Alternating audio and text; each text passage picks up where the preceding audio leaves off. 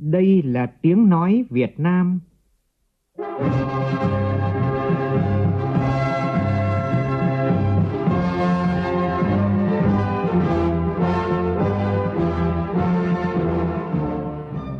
là tiếng nói Việt Nam, phát thanh từ Hà Nội, thủ đô nước Cộng hòa xã hội chủ nghĩa Việt Nam.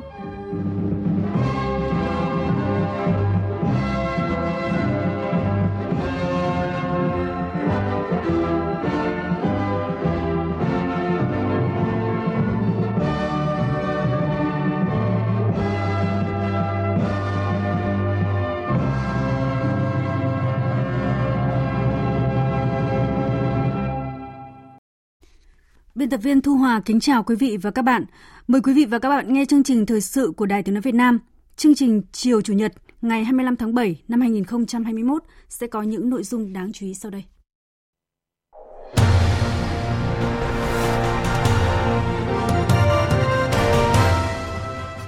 Thảo luận ở hội trường với kết quả thực hiện kế hoạch phát triển kinh tế xã hội ngân sách nhà nước, các đại biểu nhấn mạnh kiểm soát dịch COVID-19 là mục tiêu cần được ưu tiên và kiên trì thực hiện –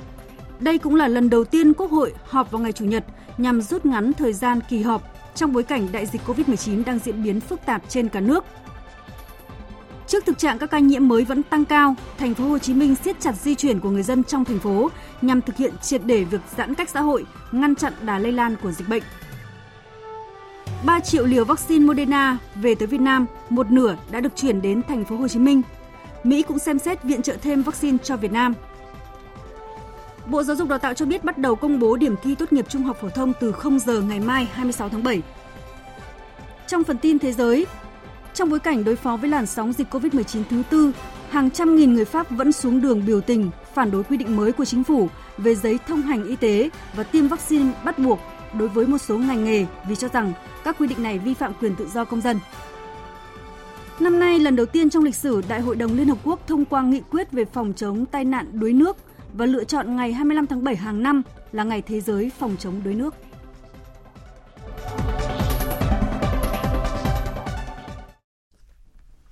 Bây giờ là nội dung chi tiết. Như Đài Tiếng Nói Việt Nam đã tường thuật trực tiếp trên kênh Thời sự VV1, cả ngày hôm nay, Quốc hội thảo luận tại hội trường về kết quả thực hiện kế hoạch phát triển kinh tế xã hội, ngân sách nhà nước 6 tháng đầu năm, các giải pháp 6 tháng cuối năm – Kế hoạch phát triển kinh tế xã hội 5 năm, giai đoạn 2021-2025. Nhiều ý kiến đại biểu đề nghị phòng chống dịch COVID-19 nhưng vẫn phải đảm bảo ổn định đời sống cho người dân. Phản ánh của phóng viên Việt Cường. Thảo luận các giải pháp phòng chống dịch COVID-19, nhiều đại biểu cho rằng chủ trương quyết liệt kiểm soát dịch bệnh nhưng không nên áp dụng các biện pháp thái quá cực đoan. Thực tế thời gian qua, có những địa phương áp dụng những biện pháp phòng chống dịch thái quá, gây khó khăn cho người dân, người lao động và doanh nghiệp trong việc vận chuyển hàng hóa, khiến chuỗi cung ứng hàng hóa giữa các địa phương gặp khó khăn, thậm chí bị đứt gãy. Theo đại biểu Phan Đức Hiếu, đoàn Thái Bình, cần có sự tăng cường phối hợp giữa các địa phương trong phòng chống dịch theo hướng công nhận lẫn nhau và công khai thông tin để tạo các luồng xanh trong vận chuyển lưu thông hàng hóa giữa các địa phương. Trong cái bối cảnh hiện nay thì dịch bệnh ở các địa phương rất khác nhau và các biện pháp phòng chống dịch là rất khác nhau. Trong một hoàn cảnh nào đó thì đây là các biện pháp cần thiết, nhưng nếu như sự khác biệt giữa các biện pháp phòng chống dịch thì dẫn đến cái ùn tắc về việc lưu thông hàng hóa và con người. Theo thông tin tôi biết được, bây giờ trên các cái tuyến đường quốc lộ vẫn đang diễn ra những cái sự ùn tắc về mặt hàng hóa. Nên là cái việc phối hợp giữa các địa phương trong trường hợp này là giảm tối đa những cái điều kiện, biện pháp khác biệt không cần thiết thì sẽ tăng cường cái sự lưu thông vận chuyển hàng hóa.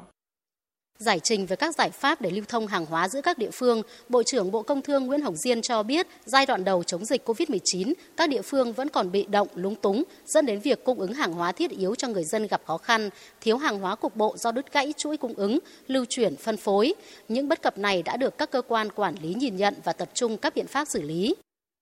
Bộ Công Thương đề nghị ngành nông nghiệp đẩy mạnh sản xuất các mặt hàng lương thực thực phẩm, nhất là đồ tươi sống, rau củ quả ở cả địa phương có dịch và những vùng đệm cũng như cả nước để sẵn sàng cung ứng. Các ngành giao thông, công an, y tế, chính quyền các địa phương, nhất là những địa phương trong vùng dịch thực hiện nghiêm cái chỉ đạo của chính phủ, thủ tướng chính phủ, không đặt ra những điều kiện khác và áp dụng máy móc các cái quy định.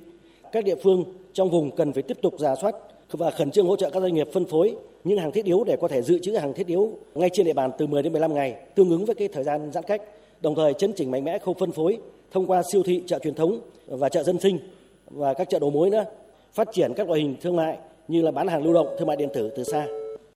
Nhiều đại biểu cũng cho rằng song song với triển khai các giải pháp kiểm soát dịch bệnh thì cần triển khai hiệu quả hơn các chính sách hỗ trợ người dân, người lao động, người sử dụng lao động chịu ảnh hưởng bởi dịch COVID-19. Khi con người là trung tâm sẽ tạo ra những xung lực tích cực mới để kiểm soát và đẩy lùi dịch bệnh. Hiện nay chính phủ đã có nhiều chính sách hỗ trợ như giảm giá điện, nước, gia hạn nộp thuế giá trị gia tăng, giảm một số khoản phí lệ phí, hỗ trợ khẩn cấp người dân, người lao động và chủ sử dụng lao động.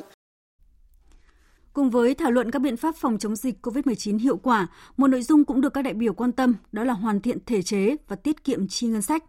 Nhóm phóng viên Việt Cường và Minh Hường tiếp tục phản ánh. Theo ý kiến của các đại biểu, để thực hiện thắng lợi kế hoạch phát triển kinh tế xã hội, ngân sách nhà nước 6 tháng cuối năm năm 2021, kế hoạch phát triển kinh tế xã hội 5 năm 2021-2025, một trong những việc cần quan tâm đó là tiếp tục hoàn thiện thể chế. Đại biểu Tô Văn Tám, đoàn Con Tum, đại biểu Hà Sĩ Đồng, đoàn Quảng Trị và đại biểu Vũ Tiến Lộc, đoàn Hà Nội cho rằng công tác xây dựng thể chế nhằm cụ thể hóa đường lối của Đảng. Chính phủ, Thủ tướng Chính phủ cũng cần xác định rõ vấn đề, coi đó là một trong những đột phá chiến lược tổ chức thực hiện có hiệu quả. Đại biểu Hà Sĩ Đồng phát biểu. Dù trong bất cứ hoàn cảnh nào thì xây dựng pháp luật, hoàn thiện thể chế vẫn là công việc vô cùng quan trọng của Quốc hội. Trước kỳ họp này, các địa phương đã tiến hành ra soát tình hình, triển khai thực hiện các văn bản quy phạm pháp luật hiện hành, tổng hợp những khó khăn vướng mắc trong đầu tư, kinh doanh trên địa bàn các địa phương theo yêu cầu của Văn phòng Chính phủ. Tôi cho rằng với bối cảnh đặc biệt hiện nay, ngay từ kỳ họp Quốc hội thứ hai có thể dùng một luật để sửa các quy định đang gây khó khăn cho công việc phục hồi kinh tế sau đại dịch và việc đó cần được chuẩn bị ngay từ bây giờ với sự vào cuộc của tất cả các đại biểu Quốc hội, chứ không phải riêng chính phủ. Một trong những vấn đề được nhiều đại biểu quan tâm trong phiên thảo luận tại hội trường hôm nay đó là việc đầu tư hạ tầng giao thông để thúc đẩy kinh tế xã hội phát triển. Đại biểu Nguyễn Kim Bé, đoàn An Giang, đại biểu Tô Ái Vang, đoàn Sóc Trăng và đại biểu Hoàng Văn Nghiệm, đoàn Lạng Sơn cho rằng việc đẩy mạnh đầu tư công, tăng cường đầu tư hệ thống giao thông, nhất là các tuyến đường cao tốc sẽ tạo sự kết nối giữa các tỉnh trong vùng và liên kết vùng, tạo điều kiện cho phát triển kinh tế xã hội. Đại biểu Hoàng Văn Nghiệm đề nghị Tôi trân trọng đề nghị chính phủ tiếp tục quan tâm chỉ đạo thực hiện có hiệu quả về chương trình đầu tư công có trọng tâm, trọng điểm, nhất là các tuyến đường giao thông cao tốc, các tuyến giao thông liên kết vùng, các công trình có tính chất quốc phòng, an ninh như đường tuần tra, biên giới, triển khai các chương trình mục tiêu quốc gia, nhất là việc thực hiện nghị quyết 88 của Quốc hội về chương trình mục tiêu quốc gia phát triển kinh tế xã hội vùng đồng bào dân tộc thiểu số miền núi, góp phần thúc đẩy phát triển kinh tế xã hội, giải quyết việc làm, nâng cao thu nhập cũng như góp phần củng cố quốc phòng an ninh ở vùng này thêm vững chắc. Nhiều ý kiến đại biểu cũng cho rằng mặc dù chúng ta kiên định thực hiện mục tiêu kép nhưng có thể thấy rõ tình hình sản xuất kinh doanh nói chung rất khó khăn, nguồn thu ngân sách không vững chắc, có thể suy giảm không chỉ năm nay mà còn những năm sau. Vì vậy, tiết kiệm chi ngân sách là việc làm rất cần thiết lúc này. Đại biểu Nguyễn Thị Xuân, đoàn Đắk Lắk đề nghị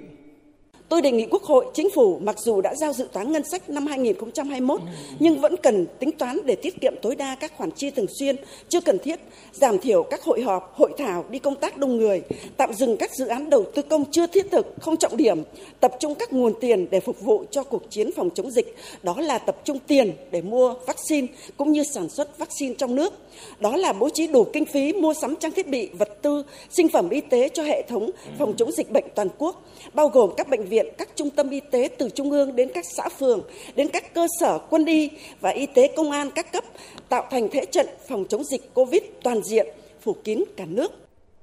Cũng trong chiều nay, với đa số phiếu tán thành, Quốc hội đã biểu quyết thông qua nghị quyết về chương trình giám sát của Quốc hội năm 2022.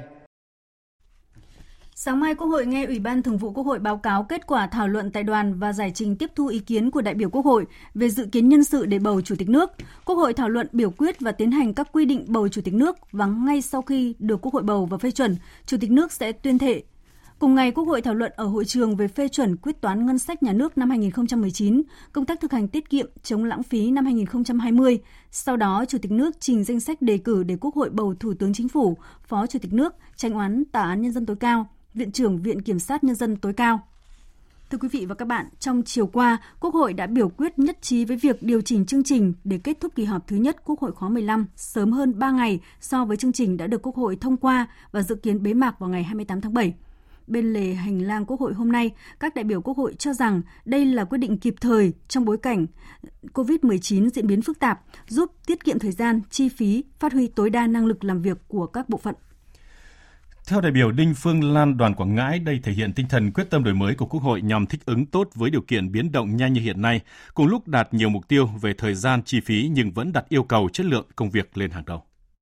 Chương trình đã được thiết kế lại theo cách là tiết kiệm những ngày thứ bảy chủ nhật là một cái cách tiết kiệm mà không làm ảnh hưởng nhiều đến chương trình của kỳ họp. Các cái nội dung đặc biệt là cho cái quy trình nhân sự đã được làm rất là kỹ lưỡng qua các bước và thận trọng.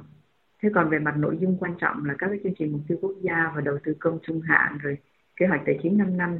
thì đã được bàn thảo rất kỹ nhiều vòng. Quốc hội tiếp tục nâng cái yêu cầu chất lượng trong cái kỳ họp. Còn đại biểu Phạm Nam Tiến đoàn Đắk Nông thì cho rằng rút ngắn thời gian của kỳ họp thì là cái điều hết sức là cần thiết và rất phù hợp. Bên cạnh đó thì nó là một cái sự tiết kiệm, tiết kiệm về thời gian, tiết kiệm về công sức, tiết kiệm cả về vật chất để chúng ta dồn lực cho cái việc phòng chống dịch. Và như vậy thì đòi hỏi là mỗi cán bộ công nhân viên phục vụ cũng như các đại biểu thì phải nỗ lực hết sức mình có thể làm việc cả trưa, cả chiều, cả tối để hoàn thành cái mục tiêu mà chương trình Quốc hội đã đề ra. Đồng tình với quyết định này của Quốc hội, đại biểu Trần Hoàng Ngân, đoàn thành phố Hồ Chí Minh bày tỏ quan điểm. Thời gian là vàng trong công tác kiểm soát dịch bệnh hiện nay. Cái việc mà uh, Quốc hội rút ngắn cái thời gian và sẽ uh, để lại một số nội dung uh, chưa là, là cần thiết cho các cái phiên họp sau để chúng ta tập trung lực lượng cho công tác kiểm soát phòng chống dịch bệnh nhằm bảo vệ an toàn tính mạng và sức khỏe nhân dân là trên hết.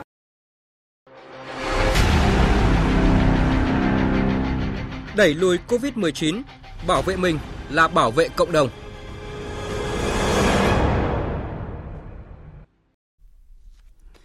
Trước thực trạng các ca nhiễm mới tại thành phố Hồ Chí Minh vẫn tăng mạnh trong những ngày qua, thành phố đã quyết định siết chặt hơn nữa công tác thực hiện việc phòng chống dịch, đặc biệt tại các khu cách ly phong tỏa. Phản ánh của phóng viên Vũ Hường, thường trú tại thành phố Hồ Chí Minh.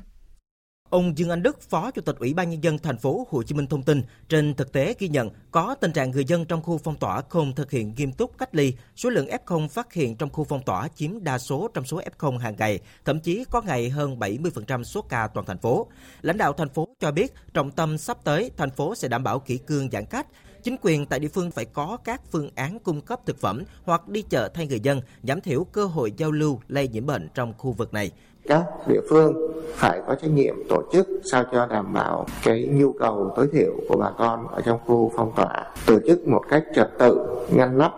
giảm thiểu tối đa cái cơ hội giao lưu. Chỉ có thể làm như vậy thì các khu phong tỏa mới nhanh chóng được giải tỏa. Thông tin về công tác vận chuyển hiện nay, ông Dương Anh Đức cho biết trên 2 phần 3 phương tiện đang đi trên đường là shipper, trong số đó là xe công nghệ và xe ôm truyền thống chuyển sang công việc vận chuyển. Hiện nay, việc vận chuyển hàng hóa thiết yếu là việc không thể dừng lại, do đó hoạt động này cần phải tổ chức có trật tự quy củ để giảm thiểu tối đa nguy cơ lây nhiễm. Cũng tại họp báo, ông Phan Văn Mãi, Phó Bí thư Thường trực Thành ủy thành phố Hồ Chí Minh thông tin, thành phố sẽ sớm có văn bản quy định đối tượng và thời gian giới hạn khung giờ nhất định khi ra ngoài đường. Đồng thời, thành phố sẽ tăng cường việc cung ứng hàng hóa, hỗ trợ người có hoàn cảnh khó khăn. Ông Mãi cũng cho biết, thành phố Hồ Chí Minh hiện vẫn chưa xác định được đỉnh dịch Chính vì vậy, từ nay đến ngày 1 tháng 8 hoặc trong 2 tuần nữa, thành phố cũng phải chuẩn bị tinh thần với diễn biến xấu hơn để chuẩn bị khởi động kịch bản 3, trong đó có phong tỏa mạnh mẽ hơn, thậm chí phải sử dụng thêm những biện pháp khác. Về nhiệm vụ điều trị F0 được xem là nhiệm vụ chính trong thời gian tới, thành phố sẽ tập trung nguồn lực có thể tổ chức một cách khoa học để điều phối công tác điều trị có hiệu quả, thực hiện mục tiêu giảm tử vong, ông Phan Văn Mãi cho biết. Chúng tôi đang huy động nhiều hơn nữa các bệnh viện tư nhân để có thể mở rộng cái năng lực tiếp nhận và điều trị trong giai đoạn trước mắt lên đến là 900 giường. Chúng tôi sẽ à, rà soát lại để tăng cái năng lực tiếp nhận và điều trị, đồng thời à, triển khai thêm các cái cơ sở giả chiến đang bị thêm để nâng cao cái năng lực này trong cái tình huống mà số bệnh nhân tăng cao. Tại Hà Nội, diễn biến dịch COVID-19 cũng đang phức tạp với số ca sàng lọc cộng đồng tăng. Trưa nay, Sở Y tế Hà Nội thông tin trên địa bàn ghi nhận thêm 24 ca nhiễm mới tại 7 quận huyện, trong đó 11 ca được sàng lọc từ những trường hợp ho sốt trong cộng đồng và bệnh nhân thứ phát. Trước tình hình này, Bí thư Thành ủy Hà Nội đã yêu cầu các quận huyện thị xã phải tăng cường kiểm tra kiểm soát xử phạt nghiêm công khai các trường hợp vi phạm phòng chống dịch. Phóng viên Nguyên Nhung đưa tin. Tại buổi làm việc, Bí thư Thành ủy Hà Nội Đinh Tiến Dũng nhấn mạnh nguy cơ lây nhiễm COVID-19 trong cộng đồng còn rất cao, tuyệt đối không được chủ quan. Các cấp các ngành cần tiếp tục vào cuộc, thực hiện tốt chức năng, nhiệm vụ một cách quyết liệt, hiệu quả từ tuyến cơ sở. Bí thư Thành ủy Hà Nội lưu ý, bên cạnh phần lớn người dân thực hiện nghiêm, còn tình trạng vi phạm diễn ra ở nhiều nơi của tổ chức cá nhân. Các quận huyện thị xã phải tăng cường kiểm tra, kiểm soát, xử phạt nghiêm, công khai các trường hợp vi phạm trong phòng chống dịch để giáo dục, gian đe, Kỷ luật chính là sức mạnh hiệu quả trong phòng chống dịch.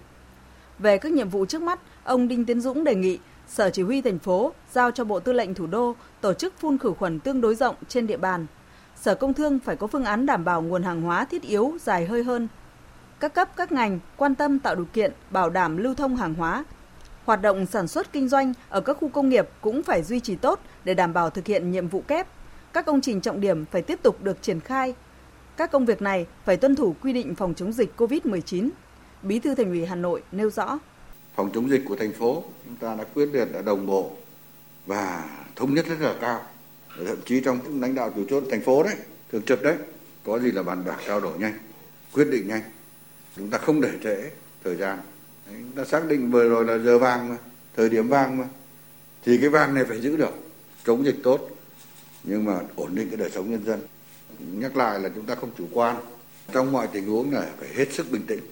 nhấn mạnh việc quan tâm chăm lo người dân có hoàn cảnh khó khăn, các hộ nghèo trước tác động của dịch bệnh và việc chấp hành chỉ thị 17 của Ủy ban nhân dân thành phố, Bí thư Thành ủy Đinh Tiến Dũng yêu cầu các cấp các ngành phải thường xuyên giả soát kịp thời hỗ trợ, không để người dân bị thiếu đói, ốm đau mà không được giúp đỡ.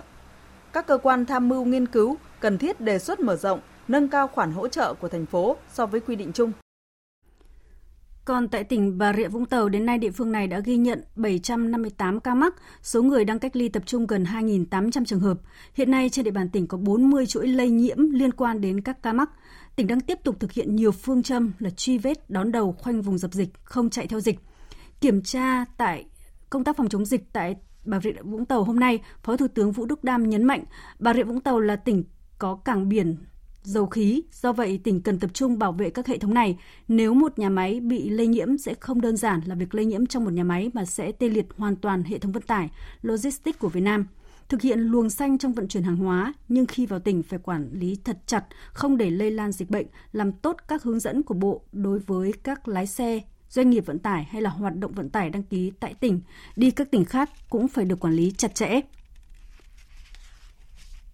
Vâng thành phố Đà Nẵng hôm nay cũng quyết định tạm dừng hoạt động cảng cá Thọ Quang do phát sinh nhiều ca mắc COVID-19 mới tại cảng cá và các trường hợp liên quan. Thời gian tạm dừng bắt đầu từ 15 giờ ngày mai, 26 tháng 7, trong thời gian 7 ngày. Tin của phóng viên Thanh Hà, thường trú tại miền Trung. Từ 13 giờ hôm qua đến 13 giờ hôm nay, thành phố Đà Nẵng xét nghiệm 13.000 mẫu, ghi nhận 26 ca mắc mới, 19 ca đã cách ly, 2 ca phong tỏa, 5 trường hợp ngoài cộng đồng, hai chuỗi ca bệnh gây bệnh nhiều nhất liên quan đến Trung tâm giết mổ gia súc gia cầm Đà Sơn và cảng cá Thọ Quang. Trong đó, chuỗi ca bệnh Trung tâm giết mổ gia súc gia cầm Đà Sơn lây lan 25 ca, chuỗi ca bệnh cảng cá Thọ Quang đã lây lan ra 24 trường hợp. Ông Lê Trung Trinh, Chủ tịch Ủy ban nhân dân thành phố Đà Nẵng đề nghị siết chặt các biện pháp phòng chống dịch tại các điểm nóng. Đề nghị cảng cá và các ngành thông báo cho nhân dân được rõ. Đối với lại những người sinh sống tại địa bàn thành phố Đà Nẵng thì phải cách ly tại nhà và chính quyền địa phương phải giám sát. Đối với những người ngộ tỉnh thì cũng có thông báo và không tiếp nhận. Nếu họ đến thì yêu cầu họ quay về địa phương. Trong ngày mai là phải hoàn thành cái việc xét nghiệm tất cả những người liên quan đến cảng cá Thọ Quang, những người bán cá thịt tại các chợ. Và hiện nay chúng ta còn mấy trăm tấn tôi nghĩ là trong 7 ngày nên là có thể đáp ứng được. Về công tác điều trị, theo bộ phận thường trực đặc biệt của Bộ Y tế tại thành phố Hồ Chí Minh, sự phát tán nhanh của SARS-CoV-2 với biến chủng Delta khiến cho công tác phòng chống dịch gặp khó khăn, trong đó hệ thống điều trị bị quá tải. Trước tình hình đó, Ủy ban nhân dân thành phố Hồ Chí Minh đã đề nghị Thủ tướng Chính phủ điều động 5.000 nhân sự hỗ trợ cho thành phố. Ngoài ra, Ủy ban nhân dân thành phố cũng đề nghị được hỗ trợ thêm 2.000 nhân viên có chuyên môn y tế tham gia lấy mẫu xét nghiệm. Thứ trưởng Bộ Y tế Nguyễn Trường Sơn trưởng bộ phận thường trực đặc biệt của Bộ Y tế tại thành phố Hồ Chí Minh đã có thư ngỏ gửi các đồng nghiệp hoạt động trong lĩnh vực y tế tại thành phố Hồ Chí Minh và các tỉnh gần xa để kêu gọi chung tay cùng hỗ trợ công tác phòng chống dịch, tư vấn và trực tiếp chăm sóc điều trị cho người bệnh. Bộ phận thường trực đặc biệt của Bộ Y tế và Sở Y tế Thành phố Hồ Chí Minh cũng khẩn thiết kêu gọi toàn bộ hệ thống y tế, công tư, hội y học thành phố, các hội nghề nghiệp thuộc lĩnh vực y tế, các chuyên gia, nhân viên y tế đang làm việc và đã nghỉ hưu, các lương y, giảng viên, sinh viên tại các trường đào tạo, dạy nghề thuộc khối ngành chăm sóc sức khỏe tham gia vào các hoạt động phòng chống dịch của Thành phố Hồ Chí Minh. Và một thông tin khả quan trong công tác điều trị đó là bệnh viện giã chiến số 8 khu tái định cư Bình Chánh, Bình Khánh, phường An Khánh, thành phố Thủ Đức, thành phố Hồ Chí Minh cho biết từ bắt đầu nhận bệnh ngày 13 tháng 7 đến hôm nay đã có 730 bệnh nhân được xuất viện. Công tác tiếp nhận điều trị tại đây đi vào quy củ nhờ sự nhập cuộc nhanh của đội ngũ y, y bác sĩ từ các bệnh viện tuyến trung ương và các bệnh viện thuộc Sở Y tế thành phố Hồ Chí Minh. Trong nỗ lực tăng hiệu quả điều trị cho bệnh nhân COVID-19, thời gian qua, một số bệnh viện y học cổ truyền ở nước ta đã sử dụng những bài thuốc đông y để hỗ trợ điều trị bệnh nhân COVID-19 triệu chứng nhẹ và vừa, bước đầu đem lại kết quả rất khả quan. Các triệu chứng của bệnh đều giảm và thời gian bệnh nhân âm tính với virus SARS-CoV-2 nhanh hơn khoảng 5 ngày so với những người không sử dụng thuốc y học cổ truyền – từ thực tế này, Hội Đông y Việt Nam vừa có tờ trình gửi đến Bộ Y tế đề xuất phòng chống dịch bằng Đông y kết hợp với các biện pháp Tây y đang được áp dụng hiện nay. Phóng viên Văn Hải thông tin. Nhằm nâng cao thể trạng, hạn chế đến mức thấp nhất số bệnh nhân COVID-19 chuyển nặng, đầu tháng 6 vừa qua, Ban chỉ đạo quốc gia và Bộ Y tế đã cho phép Bệnh viện Y học cổ truyền Bộ Công an sử dụng một số bài thuốc đông y để hỗ trợ điều trị cho bệnh nhân tại Bệnh viện Giã chiến số 2 của tỉnh Bắc Giang – đây là nơi cách ly theo dõi hơn 600 ca F0 không có triệu chứng hoặc triệu chứng nhẹ và vừa. Tiến sĩ Nguyễn Thị Huệ, trưởng khoa điều trị cao cấp Bệnh viện Y học cổ truyền Bộ Công an cho biết, sau khi được sử dụng thuốc đông y, hầu hết bệnh nhân tại bệnh viện giã chiến số 2 giảm được triệu chứng và đặc biệt là đã rút ngắn được thời gian điều trị. Kết quả xét nghiệm COVID-19 về âm tính nhanh hơn khoảng 5 ngày so với những bệnh nhân không dùng thuốc y học cổ truyền. Bệnh nhân ở trên bệnh viện giã chiến số 2 là được dùng các sản phẩm y học cổ truyền kết hợp với những sản phẩm của y học hiện đại, ví dụ như là vitamin B, vitamin C có hiệu quả rất tốt đã rút ngắn được cái ngày điều trị sớm cho bệnh nhân xuất viện và rút ngắn được cả cái thời gian à, âm tính lần đầu tiên à, cho bệnh nhân. Thế thì à, xuyên tâm liên là một vị thuốc mang tính hàn rất cao, có tác dụng thanh nhiệt, giải độc và thế nhưng mà khi chúng tôi kết hợp với cái bài thuốc Ngọc Bình Phong này thì cả bài thuốc không bị quá hàn và cũng không bị quá nhiệt và dùng cho dự phòng là rất tốt. Kết quả ban đầu trong hỗ trợ điều trị bệnh nhân COVID-19 do Bệnh viện Y học cổ truyền quân đội và Bệnh viện Y học cổ truyền Trung ương thực hiện cũng rất khả quan. Trước hiệu quả của những bài thuốc Ngọc Bình Phong Gia Xuyên Tâm Liên, Bạch Địa Căn, Ngân Kiều, Hạnh Tô, Vệ Khí Khang, Hội Đông y Việt Nam vừa có văn bản đề xuất Bộ Y tế về việc phòng chống COVID-19 bằng Đông y. Phó giáo sư tiến sĩ Đậu Xuân Cảnh, Chủ tịch Hội Đông y Việt Nam khẳng định, kết hợp Đông Tây y sẽ giúp nâng cao hiệu quả điều trị bệnh nhân COVID-19, bảo vệ tốt nhất sức khỏe cho nhân dân và góp phần đẩy lùi đại dịch. Chúng tôi à, có thể nhận à, điều trị các bệnh nhân à, F0 và thể không có triệu chứng ở thể, thể nhẹ và thể vừa để chúng tôi chăm sóc và điều trị. Đó là chúng tôi điều trị những bệnh nhân này để mau khỏi trong thời gian ngắn nhất ví dụ như là 7 ngày ờ, đến ờ, 14 ngày họ có thể ra viện sau khi xét nghiệm hai lần virus ờ, SARS-CoV-2 âm tính. Chúng tôi mong rằng trong các bệnh nhân F0 này thì tỷ lệ chuyển thành nặng và chuyển thành rất nặng là tỷ lệ thấp nhất. Thêm hơn 3 triệu liều vaccine Moderna phòng COVID-19 do chính phủ Hoa Kỳ hỗ trợ thông qua cơ chế tiếp cận toàn cầu với vaccine phòng COVID-19, gọi tắt là cơ chế COVAX, đã về đến nước ta đêm qua, trong đó, gần 1 triệu rưỡi liều đã được chuyển đến thành phố Hồ Chí Minh và 1 triệu rưỡi liều về Hà Nội. Đây là lô vaccine Moderna thứ hai đến Việt Nam trong tháng 7 này, nâng tổng số vaccine do chính phủ Hoa Kỳ hỗ trợ Việt Nam thông qua cơ chế COVAX lên đến hơn 5 triệu liều. Trao đổi với phóng viên Đài tiếng nói Việt Nam thường trú tại Mỹ, đại sứ Việt Nam Hà Kim Ngọc thông tin thêm về tình hình vận động nguồn cung vaccine và thiết bị y tế tại Mỹ. Xin đại sứ đánh giá về việc ờ, Hoa Kỳ vừa chuyển giao cái lô vaccine ngừa COVID-19 thứ hai hỗ trợ cho Việt Nam thông qua cái cơ chế COVAX. À, Hoa Kỳ đang triển khai viện trợ tới gần 50 nước và vùng lãnh thổ trên khắp thế giới để đảm bảo cái nguồn cung cấp vaccine này ờ, đến được các đối tác nhanh chóng nhất. Thì phía Hoa Kỳ đã chọn cái kênh phân phối chính thức thông qua cơ chế COVAX như đã và đang làm với Việt Nam. Ờ, trong khi đó thì Hoa Kỳ chỉ triển khai viện trợ theo cơ chế song phương với một số rất ít nước lân cận ở khu vực Trung Mỹ. Ờ, các cái vấn đề về quy định, thủ tục và điều phối khá phức tạp từ phía Hoa Kỳ. Thì à, các cơ quan hữu trách của chính phủ Hoa Kỳ như Hội đồng An ninh Quốc gia à, thuộc à, Nhà Trắng và Bộ Ngoại giao thì trực tiếp định mức cụ thể viện trợ cho từng đối tác và sau đó thì thông báo và chuyển qua COVAX đến nơi tiếp nhận. Theo đại sứ thì cái việc tìm kiếm nguồn cung vaccine và trang thiết bị, vật tư y tế phục vụ phòng chống COVID-19 tại Hoa Kỳ thì có điều gì cần lưu ý ạ? Tôi cũng xin ờ, cung cấp một số thông tin liên quan đến cách thức quản lý và phân phối vaccine của Hoa Kỳ. Uh, phía Hoa Kỳ coi vaccine là vấn đề thuộc an ninh quốc gia, do đó được quản lý rất chặt từ việc sản xuất, phân phối tại Hoa Kỳ cũng như là cung ứng cho các nước khác. Thời gian qua, ờ, đại sứ quán đã triển khai vận động nhiều nguồn cung, trong đó có nguồn từ các bang, các cấp địa phương khác, các tổ chức từ thiện, hiệp hội, công ty môi giới, cá nhân có liên quan. Song cho đến nay, chưa có nguồn nào thuộc nhóm nêu trên mang lại kết quả. Nguyên nhân ấy là do chính sách quản lý thống nhất của Hoa Kỳ và theo đó thì các cái chủ thể mà tôi vừa đề cập không được phép giao dịch trực tiếp với các đối tác nước ngoài, kể cả khi họ có nguồn vaccine dôi dư. Và mọi nguồn cung ứng vaccine cho các nước đều qua một đầu mối duy nhất là Bộ Ngoại giao Hoa Kỳ. Thế còn các công ty dược phẩm mà chuyên sản xuất và cung cấp vaccine của Hoa Kỳ như là Pfizer, Moderna, uh, Johnson Johnson cũng như là các cái công ty đang thử nghiệm vaccine giai đoạn 2, giai đoạn 3 à, khác ấy thì đều có cái quy định rất chặt chẽ là chỉ ký hợp đồng cung cấp vaccine thông qua kênh chính phủ các nước hoặc qua cơ chế COVAX. Tuyệt đối uh, không làm việc với các công ty tư nhân hoặc các công ty môi giới uh, tại thời điểm hiện nay. Đề nghị các đối tác trong nước ấy, khi liên hệ tìm kiếm nguồn cung vaccine từ Hoa Kỳ lưu ý để đỡ mất thời gian, công sức và đạt hiệu quả cao nhất. À, về trang thiết bị y tế và thuốc điều trị thì sứ quán đang tích cực triển khai quyết liệt, thời kêu gọi cộng đồng doanh nghiệp Hoa Kỳ và bà con người Việt tại Hoa Kỳ cùng nỗ lực vận động và tiếp cận các nguồn cung ứng. À, trước mắt, phía Hoa Kỳ đang khẩn trương trao đổi với các đối tác Việt Nam để hoàn tất thủ tục để sớm truyền tới Việt Nam các bộ xét nghiệm nhanh CUE COVID-19 và 75 thiết bị chữa lạnh vaccine trong thời gian tới. Xin trân trọng cảm ơn đại sứ. Vừa rồi là nội dung phỏng vấn của phóng viên Đài Tiếng nói Việt Nam thường trú tại Mỹ với đại sứ Việt Nam Hà Kim Ngọc về tình hình vận động nguồn cung vaccine và thiết bị y tế tại Mỹ. Chương trình sẽ tiếp tục với một số tin đáng chú ý khác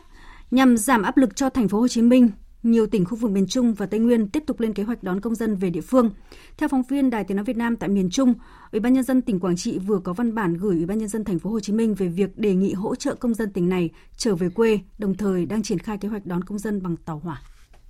Trong đợt 1, tỉnh Quảng Trị sẽ đưa khoảng 400 người lưu trú tại thành phố Hồ Chí Minh về quê bằng phương tiện tàu hỏa. Theo kế hoạch, Dự kiến sáng ngày 28 tháng 7, người dân quê Quảng Trị đến địa điểm tập kết ở ga Sài Gòn để xét nghiệm nhanh COVID-19 trước khi lên tàu. Thời gian xuất phát tại ga Sài Gòn là 13 giờ 30 phút ngày 28 tháng 7.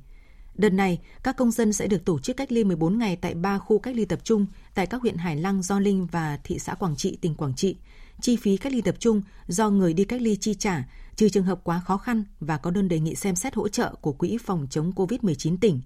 Ông Hoàng Nam, Phó Chủ tịch Ủy ban Nhân dân tỉnh Quảng Trị cho biết. Trước mắt thì sẽ à, tập trung vào các nhóm đối tượng gặp nhiều khó khăn, những người già, phụ nữ có thai, trẻ em, những người đi kèm với trẻ em, học sinh, sinh viên và những người thăm thân đi du lịch à, hiện đang bị kẹt ở tại các địa phương này. Quảng Trị luôn sẵn sàng đón công dân của mình quay trở lại địa phương trong những thời khắc khó khăn như thế này.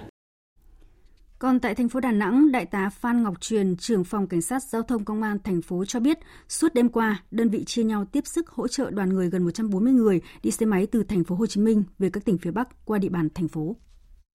Mà không đi đường dài mệt mỏi mình cũng phải canh cái thời gian mà đến Đà Nẵng mình mình bố trí nước bánh mì để cho bà con lúc dạ để mà tiếp tục hành trình khi bà con đến Đà Nẵng mình thì đúng là cũng mệt cố gắng đón tiếp an toàn nhất đối với đồng bào của mình rồi bố trí anh em chia làm nhiều ca nhiều kiếp đưa từng nhóm để đi rồi cho nó an toàn năm rưỡi sáng mới bàn giao cho thừa thiên huế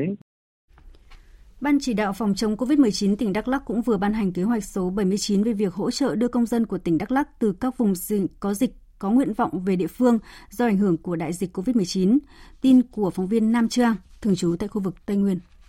Dự kiến đợt đón công dân đầu tiên thực hiện ngay trong tuần tới với khoảng 500 người.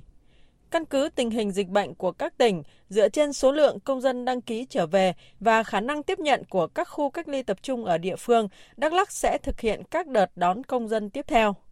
Ông Nay Phila, Giám đốc Sở Y tế tỉnh Đắk Lắk cho biết, để việc đưa đón công dân về địa phương đảm bảo an toàn phòng dịch, công tác sàng lọc sẽ được thực hiện chặt chẽ. Ngành y tế đã sẵn sàng chuẩn bị một kit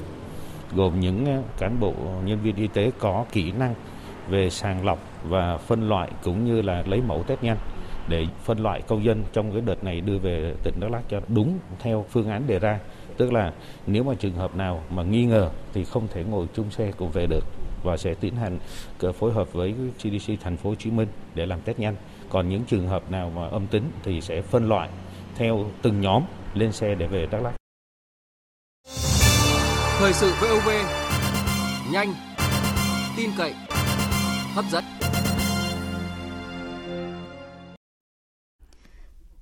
Thưa quý vị và các bạn, sau khi thành phố Hà Nội áp dụng thực hiện chỉ thị số 16 của Thủ tướng Chính phủ, từ ngày 24 tháng 7, nhu cầu mua sắm của người dân tăng cao so với bình thường. Tuy nhiên đến sáng nay, nhiều người dân thủ đô không còn lo lắng thiếu hàng hóa thiết yếu. Đáng chú ý là 16 doanh nghiệp bán lẻ sản xuất cam kết không để thiếu hàng tăng giá. Thành phố Hà Nội bố trí sẵn sàng hàng nghìn địa điểm làm kho dự trữ hàng, mở thêm các điểm bán hàng cố định và các điểm bán hàng lưu động khi cần thiết.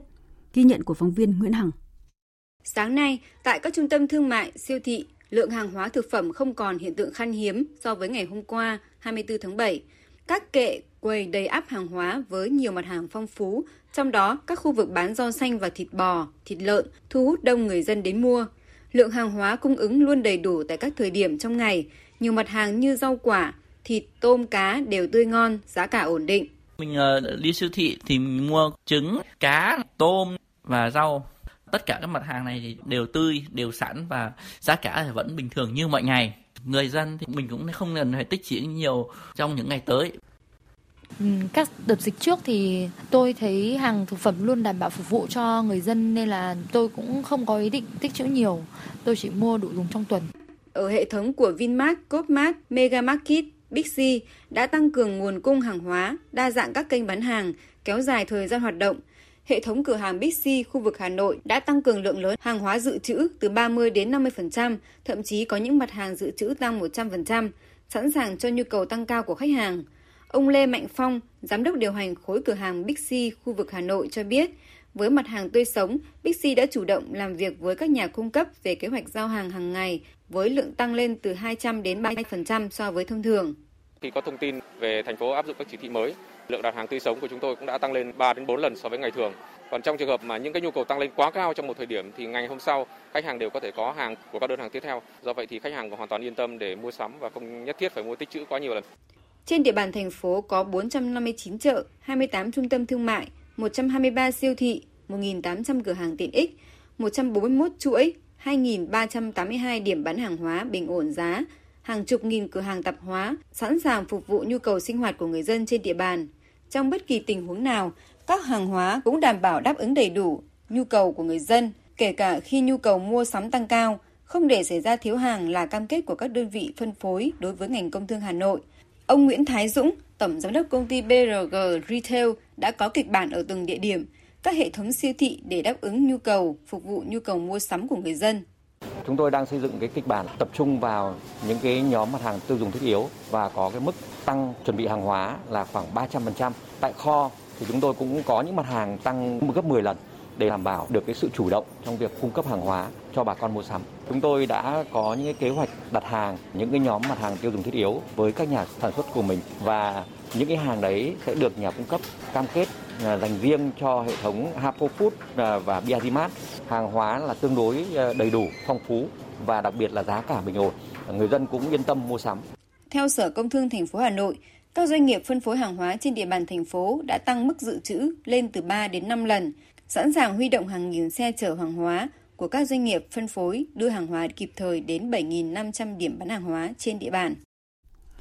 Theo cập nhật từ tổ công tác đặc biệt của Bộ Nông nghiệp Phát triển nông thôn tại thành phố Hồ Chí Minh, rất nhiều loại nông sản thực phẩm ở các tỉnh miền Nam đang có dấu hiệu cung vượt cầu, cần phải hỗ trợ thị trường tiêu thụ trong tuần tới. Để tháo gỡ vướng mắc về thủ tục giấy tờ kiểm dịch, Bộ Nông nghiệp Phát triển nông thôn, Bộ Công Thương sẽ cùng với Ủy ban nhân dân thành phố Hồ Chí Minh triển khai kế hoạch phối hợp khảo sát thực địa để mở các điểm tập kết nông sản, thực phẩm giữa các địa phương. Từ đây sẽ trung chuyển về các chợ đầu mối, các chợ truyền thống sau khi đảm bảo các yêu cầu về phòng chống dịch, tránh tình trạng ách tắc trong lưu thông hàng hóa như hiện nay.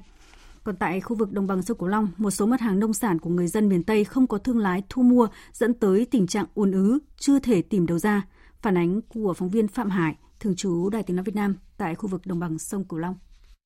Với diện tích khoảng 2,5 hecta nhãn đang bước vào vụ thu hoạch, nhưng do ảnh hưởng của dịch bệnh COVID-19 cũng như việc vận chuyển khó khăn nên thương lái không vào thu mua.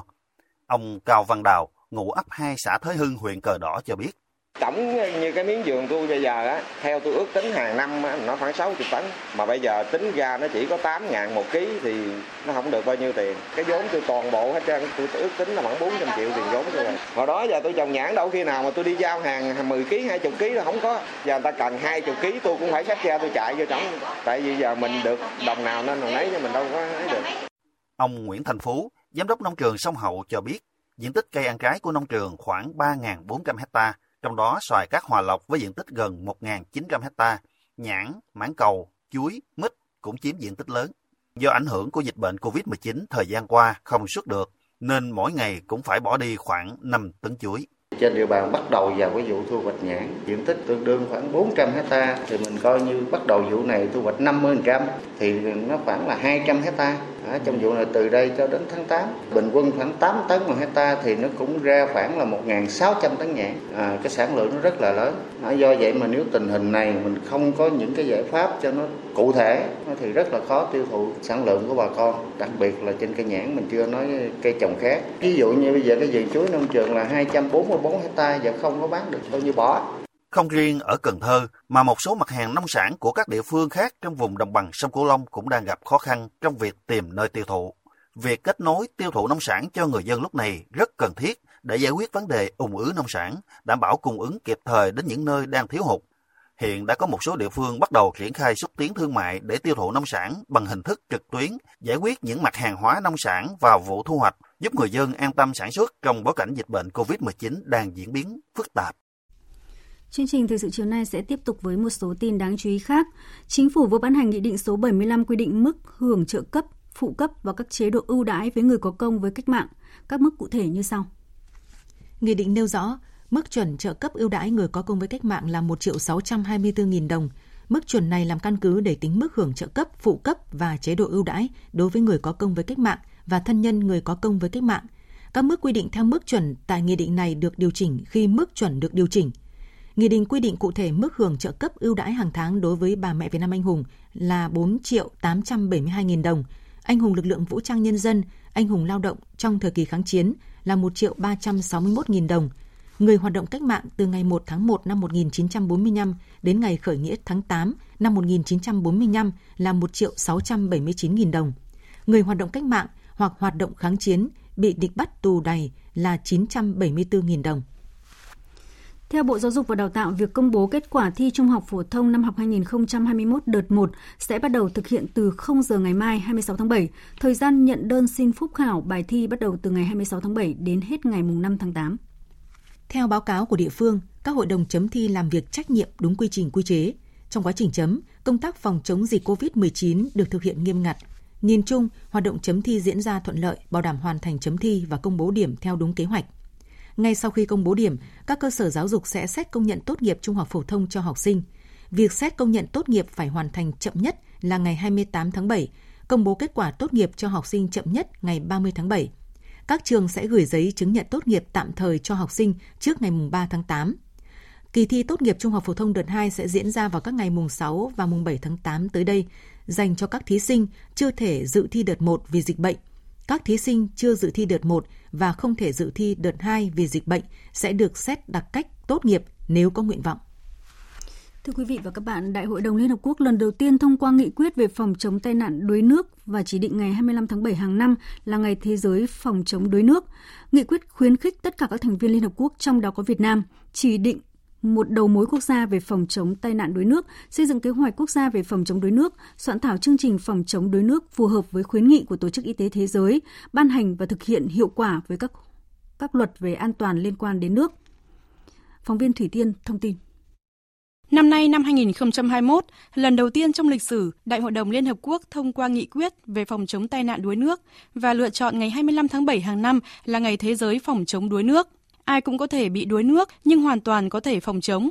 Theo bà Nguyễn Thị Hà, Thứ trưởng Bộ Lao động Thương binh và Xã hội, giai đoạn năm 2016 năm 2020, Bộ đã triển khai tổ chức các hoạt động can thiệp rất đồng bộ và có được những thành tựu nhất định. Hiện tại cả nước có 200 xã phường an toàn cho trẻ em, 8.000 trường học an toàn và đặc biệt Bộ Giáo dục và Đào tạo đã ban hành đưa tiêu chí trường học an toàn, Bộ Lao động Thương binh và Xã hội ban hành tiêu chí ngôi nhà an toàn, cộng đồng an toàn. Tuy nhiên, thực trạng tai nạn thương tích, nhất là trẻ em đuối nước ở Việt Nam vẫn đáng báo động, đặt ra nhiều thách thức trong công tác phòng chống đuối nước trên toàn quốc trong thời gian tới. Trách nhiệm của một số tổ chức cá nhân gia đình đối với cái công tác phòng chống tai nạn thương tích mà đặc biệt là đuối nước cho trẻ em thì còn rất là hạn chế. Rồi là kỹ năng của những người làm bố làm mẹ ờ, trong cái việc là giám sát trông giữ có thể nói là 50% các cái ờ, tử vong do đuối nước thì đều do cái sự bất cẩn và các con đều là do tắm ra khu vực ao hồ, rồi các cái ngôi nhà, rồi trường học, rồi khu vực cộng đồng dân cư mà không an toàn. Thì có thể nói là chúng ta cũng đang ờ, thấy có những cái thách thức như vậy. Từ kỹ năng cho đến là môi trường an toàn cho trẻ, cho đến là nguồn lực, nói thế thôi cũng còn hạn chế. Rồi là kỹ năng của người giám sát, trông giữ và chính kỹ năng của các con cũng còn hạn chế. Thì đây cũng là những thách thức. Tại Việt Nam, đuối nước vẫn là một trong những nguyên nhân hàng đầu gây tử vong ở trẻ em. Gia đình và cộng đồng cùng các ngành, địa phương phải chung tay để cứu sống sinh mạng trẻ em khỏi tai nạn đuối nước. Theo phóng viên Đài Tiếng nói Việt Nam thường trú tại khu vực Tây Bắc, mưa lớn tại nhiều nơi ở Lai Châu từ 50 đến 70 mm đã gây sạt lở ta luy dương trên nhiều tuyến giao thông, gây ách tắc cục bộ trong nhiều giờ. Theo dự báo của Trung tâm Khí tượng Thủy văn Lai Châu, với hình thái mây đối lưu đang phát triển mạnh trên địa bàn, nên từ nay đến hết ngày mai trên địa bàn sẽ tiếp tục có mưa. Trong đó, nhiều địa phương sẽ xuất hiện mưa to cục bộ như là Mường Tè, Sìn Hồ, Phong Thổ, Nậm Nhùn, Tam Đường, Tân Uyên, gây nguy cơ sạt lở đất đá cục bộ ở nhiều nơi. Còn tiếp theo sẽ là tin áp thấp nhiệt đới trên Biển Đông. Hồi 13 giờ hôm nay, vị trí tâm áp thấp nhiệt đới ở vào khoảng 18,1 độ Vĩ Bắc, 108,2 độ Kinh Đông trên vùng biển Nam Vịnh Bắc Bộ cách bờ biển Hà Tĩnh khoảng 240 km về phía đông. Sức gió mạnh nhất vùng gần tâm áp thấp nhiệt đới mạnh cấp 6, tức là từ 40 đến 50 km một giờ, giật cấp 8. Bán kính gió mạnh cấp 6, giật cấp 8 khoảng 40 km tính từ tâm áp thấp nhiệt đới. Dự báo trong 12 giờ tới, áp thấp nhiệt đới di chuyển theo hướng đông, mỗi giờ đi được khoảng 10 km. Đến 1 giờ ngày 26 tháng 7, vị trí tâm áp thấp nhiệt đới ở vào khoảng 18,2 độ Vĩ Bắc, 109,1 độ Kinh Đông, ngay phía nam đảo Hải Nam Trung Quốc. Sức gió mạnh nhất vùng gần tâm áp thấp nhiệt đới mạnh cấp 6, tức là từ 40 đến 50 km một giờ, giật cấp 8. Vùng nguy hiểm trên biển trong 12 giờ tới là vùng gió mạnh từ cấp 6 giật cấp 8, là từ vĩ tuyến 17,5 đến 19 độ Vĩ Bắc, từ kinh tuyến 107 đến 110 độ Kinh Đông toàn bộ tàu thuyền hoạt động trong vùng nguy hiểm đều có nguy cơ cao chịu tác động của gió mạnh, sóng lớn và lốc xoáy. Cảnh báo cấp độ rủi ro thiên tai trên Nam Vịnh Bắc Bộ cấp 3. Trong 12 đến 24 giờ tiếp theo, áp thấp nhiệt đới di chuyển theo hướng đông đông bắc, mỗi giờ đi được 10 đến 15 km và suy yếu thành một vùng áp thấp.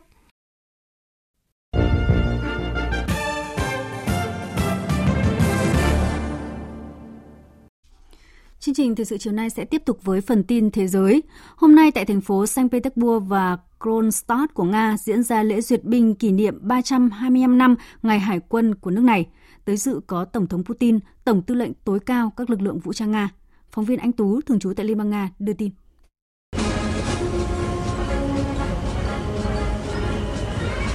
Cuộc duyệt binh có sự tham gia của khoảng 4.000 quân nhân hải quân, hơn 50 tàu, thuyền và tàu ngầm, cũng như 48 máy bay và trực thăng của lực lượng hàng không hải quân. Lần đầu tiên, tàu ngầm tên lửa chiến lược Hoàng tử Vladimir thuộc dự án Borea tham gia lễ duyệt binh. Tổng thống Putin đã đi cano để duyệt đội hình duyệt binh của các tàu và phát biểu chúc mừng các thủy thủ, các sĩ quan, tướng lĩnh và đô đốc nhân ngày Hải quân Nga. Nga nhanh chóng chiếm vị trí xứng đáng trong số các cường quốc hải quân hàng đầu, trải qua một chặng đường phát triển khổng lồ, từ một con thuyền Petrovsky khiêm tốn đến những con tàu mạnh mẽ của khu vực đại dương và tàu ngầm tên lửa chạy bằng năng lượng hạt nhân.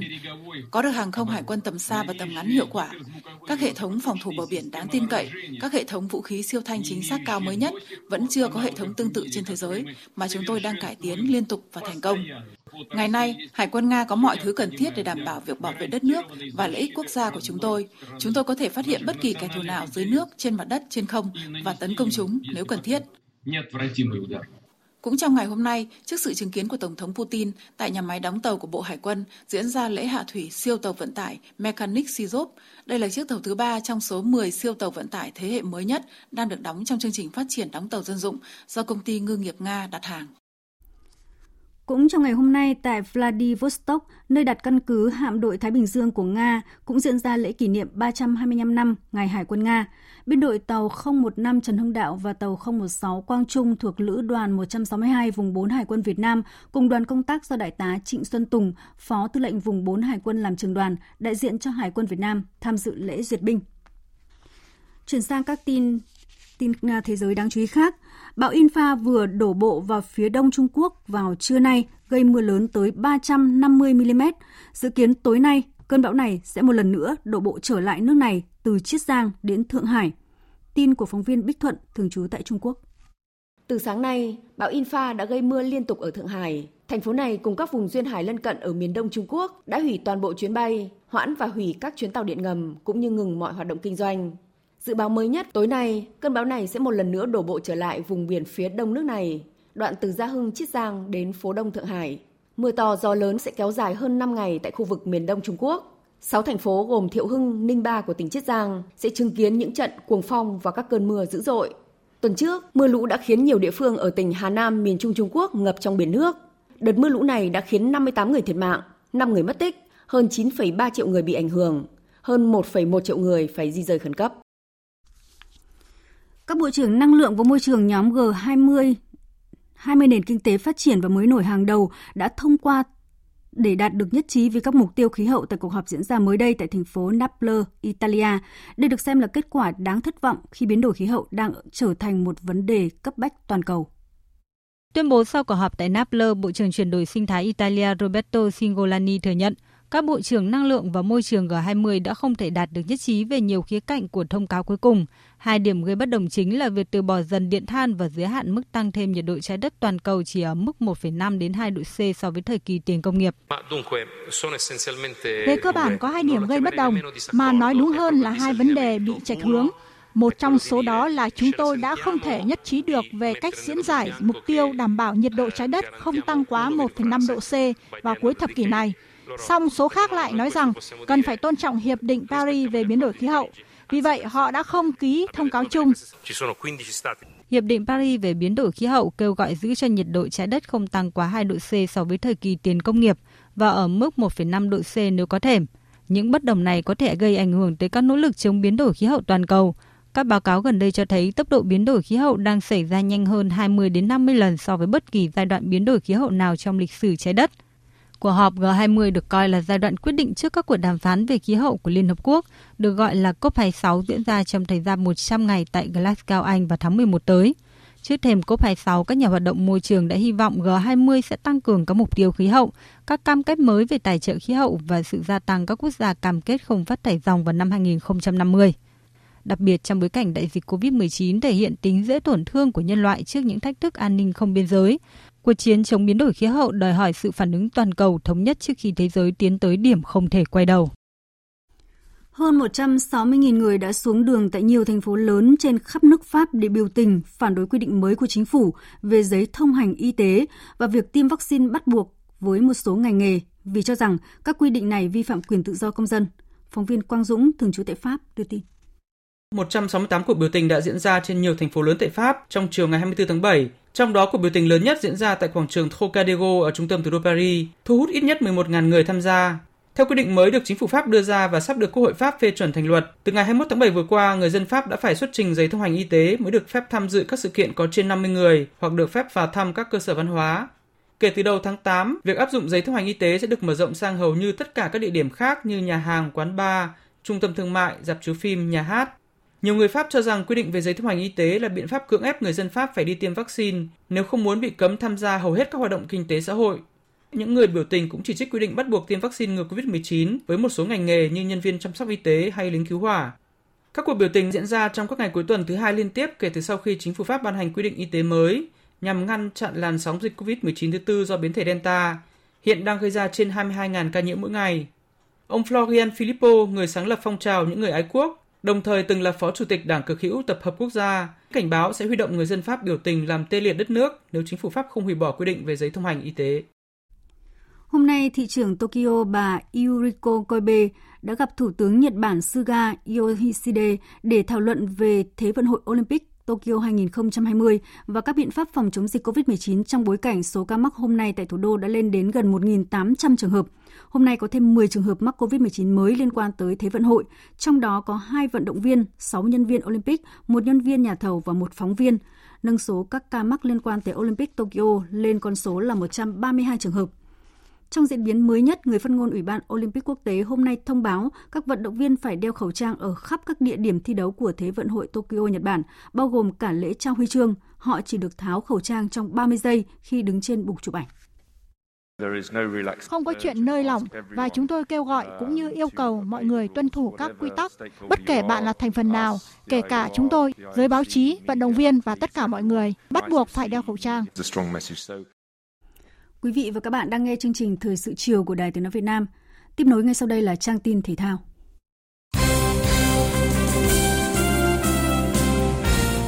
Thưa quý vị và các bạn, trong buổi chiều của ngày thi đấu chính thức thứ hai Olympic Tokyo 2020, một trong những niềm hy vọng huy chương lớn nhất của đoàn thể thao Việt Nam, lực sĩ Thạch Kim Tuấn đã không thể mang về tin vui ở chung kết cử tạ nội dung 61 kg. đô cử 27 tuổi hoàn thành phần thi cử giật ở mức 126 kg Thành tích này của anh xếp hạng 8 trên 9 vận động viên tham gia nhóm A. Thạch Kim Tuấn bắt buộc phải cải thiện thành tích trong phần thi cử đầy và áp lực đè nặng dường như đã khiến cho nỗi ám ảnh Olympic Rio 2016 trở về. Anh thất bại ở cả ba lần cử đầy. Giờ đây, hy vọng huy chương ở môn trọng điểm cờ tạ dồn sang Hoàng Thị Duyên, cô sẽ thi đấu ở hạng 59 kg vào ngày 27 tháng 7. Cũng trong chiều nay, nữ võ sĩ boxing Nguyễn Thị Tâm ra quân ở hạng 48 đến 51 kg gặp Stokia Zeliakova của Bulgaria ở vòng 1/16. Trước đối thủ mạnh từ châu Âu, Nguyễn Thị Tâm có màn so găng khá sòng phẳng trước khi để thua xích sao với tỷ số 2-3. Trước đó vào sáng nay, nữ võ sĩ judo Nguyễn Thị Thanh Thủy đã thi đấu ở hạng 52 kg của nữ gặp võ sĩ người Rumani Andrea Chitu. Thanh Thủy không thể tạo ra bất ngờ để Á quân thế giới ghi điểm ít bông và thua trong vánh chỉ sau 2 phút tranh tài. Với kết quả này, Thanh Thủy chính thức bị loại. Còn ở môn rowing, các vận động viên Lương Thị Thảo và Đinh Thị Hảo chỉ xếp hạng 5 ở vòng đấu vớt để tranh vé vào bán kết nội dung thuyền đôi nữ hạng nhẹ hai mái trèo. Hai tay trèo nữ của nước ta không còn hy vọng tranh huy chương. Vận động viên Việt Nam thi đấu muộn nhất trong ngày là Nguyễn Tiến Minh. Tay vợt 38 tuổi có trận gia quân bảng L vào tối nay gặp Anders Antonsen, người Đan Mạch, đang đứng hạng 3 thế giới. Trong khi đó, đại diện thứ hai của cầu lông Việt Nam là Nguyễn Thùy Linh sau chiến thắng trận đầu bảng P đơn nữ, ngày mai sẽ gặp số 1 thế giới là Tai Yu Jing. Tay vợt người đàn Bắc Trung Hoa sở hữu hàng loạt danh hiệu quốc tế, hiện đang giữ ngôi vị số 1 thế giới nhưng lại chưa từng vô địch thế giới hoặc Olympic. Chuyển sang kết quả thi đấu của một số nội dung đáng chú ý khác. Ở nội dung đơn nữ môn quần vợt, hạt giống số 1 Ashley Barty đã bất ngờ bị loại ngay từ vòng 1. Còn tại nội dung đơn nam, Olympic Tokyo 2020 chắc chắn sẽ chào đón nhà vô địch mới bởi Andy Murray mới bất ngờ tuyên bố rút lui vì lý do căng cơ đối trước. Trước khi rút lui, tay vợt Vương Quốc Anh đã giành huy chương vàng nội dung đơn nam tại hai kỳ Olympic gần đây nhất. Kết quả một số trận đấu môn bóng đá nam như sau. Tại bảng A, U23 Pháp thắng kịch tính U23 Nam Phi 4-3. Ở bảng C, U23 Argentina thắng U23 Ai Cập 1-0. Còn tại bảng B, U23 Honduras thắng U23 New Zealand với tỷ số 3-2. Trên bảng tổng sắp huy chương của Olympic Tokyo tính đến 18 giờ hôm nay, đoàn Trung Quốc đang tạm dẫn đầu với 5 huy chương vàng, đoàn chủ nhà Nhật Bản bám sát với 4 huy chương vàng. Dự báo thời tiết Trung tâm Dự báo Khí tượng Thủy văn Quốc gia cho biết, do ảnh hưởng của hoàn lưu phía Tây áp thấp nhiệt đới, nên chiều tối và tối nay, khu vực từ Hà Tĩnh đến Thừa Thiên Huế có mưa vừa, mưa to và rông, với lượng mưa từ 15 đến 30 mm, có nơi trên 30 mm. Trong mưa rông có khả năng xảy ra lốc, xét và gió giật mạnh. Nguy cơ xảy ra lũ quét, sạt lở đất và ngập úng cục bộ tại các tỉnh miền núi.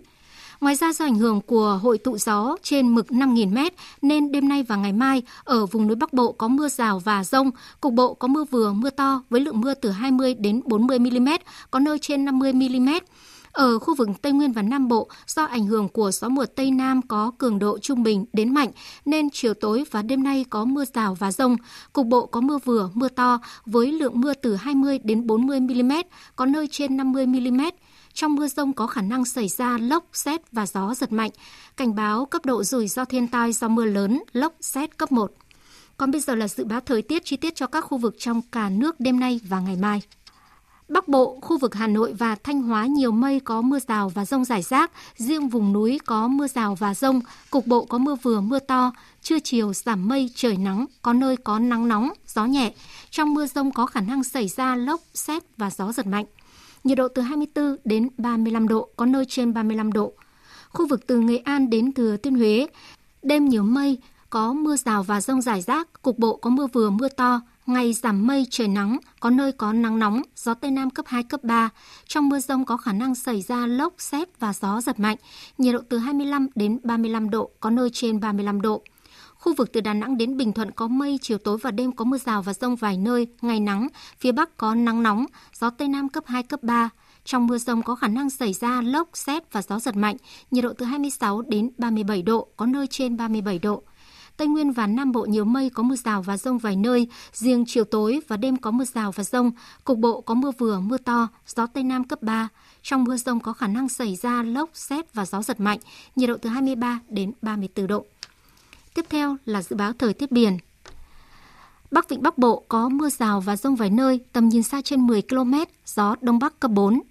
Nam Vịnh Bắc Bộ vùng biển từ Quảng Trị đến Quảng Ngãi, vùng biển từ Bình Thuận đến Cà Mau, vùng biển từ Cà Mau đến Kiên Giang có mưa rào rải rác và có nơi có rông. Trong mưa rông có khả năng xảy ra lốc xoáy và gió giật mạnh. Tầm nhìn xa trên 10 km, giảm xuống từ 4 đến 10 km trong mưa. Gió Tây Nam cấp 6, có lúc cấp 7, giật cấp 8, cấp 9, biển động mạnh. Vùng biển từ Bình Định đến Ninh Thuận, khu vực Nam Biển Đông, khu vực quần đảo Trường Sa, tỉnh Khánh Hòa và Vịnh Thái Lan có mưa rào và rông vài nơi, tầm nhìn xa trên 10 km, gió Tây Nam cấp 6, có lúc cấp 7, giật cấp 8, cấp 9, biển động mạnh khu vực Bắc và giữa Biển Đông, khu vực quần đảo Hoàng Sa thuộc thành phố Đà Nẵng có mưa rào và rông rải rác. Trong mưa rông có khả năng xảy ra lốc xoáy. Tầm nhìn xa trên 10 km, giảm xuống từ 4 đến 10 km trong mưa, gió Tây Nam cấp 6, có lúc cấp 7, giật cấp 8, cấp 9, biển động mạnh. Những thông tin thời tiết vừa rồi cũng đã kết thúc chương trình thời sự chiều nay của Đài Tiếng Nói Việt Nam. Chương trình này do các biên tập viên Thu Hòa Hải quân biên soạn và thực hiện với sự tham gia của phát thanh viên Hồng Huệ, kỹ thuật viên Uông Biên, chịu trách nhiệm nội dung Nguyễn Vũ Duy. Cảm ơn quý vị và các bạn đã quan tâm theo dõi. Xin kính chào tạm biệt và hẹn gặp lại.